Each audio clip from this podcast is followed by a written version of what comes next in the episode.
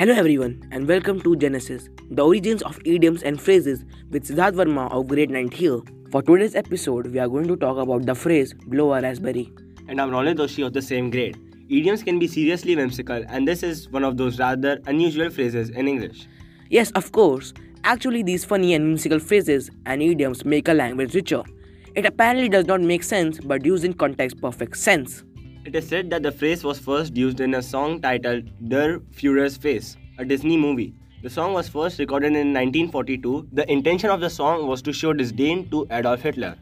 This phrase also came to be known as the Bronx cheer later. Though called a cheer, it is not actually a cheer. It is used to show disapproval.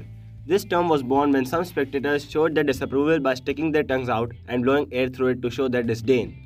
Some say that the term originated as a reference to a sound used by some spectators in Yankee Stadium located in Bronx, New York City. Can you blow a raspberry so our listeners can understand what it's like? This is something done by young children to express their disagreement and anger. So remember not to blow a raspberry in polite speech. Let me show you how to use the phrase in a sentence. Penny blew a raspberry when Sheldon challenged her to a fight. Here's another example. If you blow a raspberry at your mother, heaven only can save you from her wrath. Or like this, the bobcat is seen blowing a raspberry to his friend and tells him they will not mollify it so easily. Well, Siddharth, I believe we should wind up for today. Keep listening to our podcast published every Wednesday. You will definitely go back with an interesting idiom every time you tune in. So see you again next Wednesday. If you're up to it, do join us with an idiom you like and tell our audience about it. Thank you and have a nice day ahead.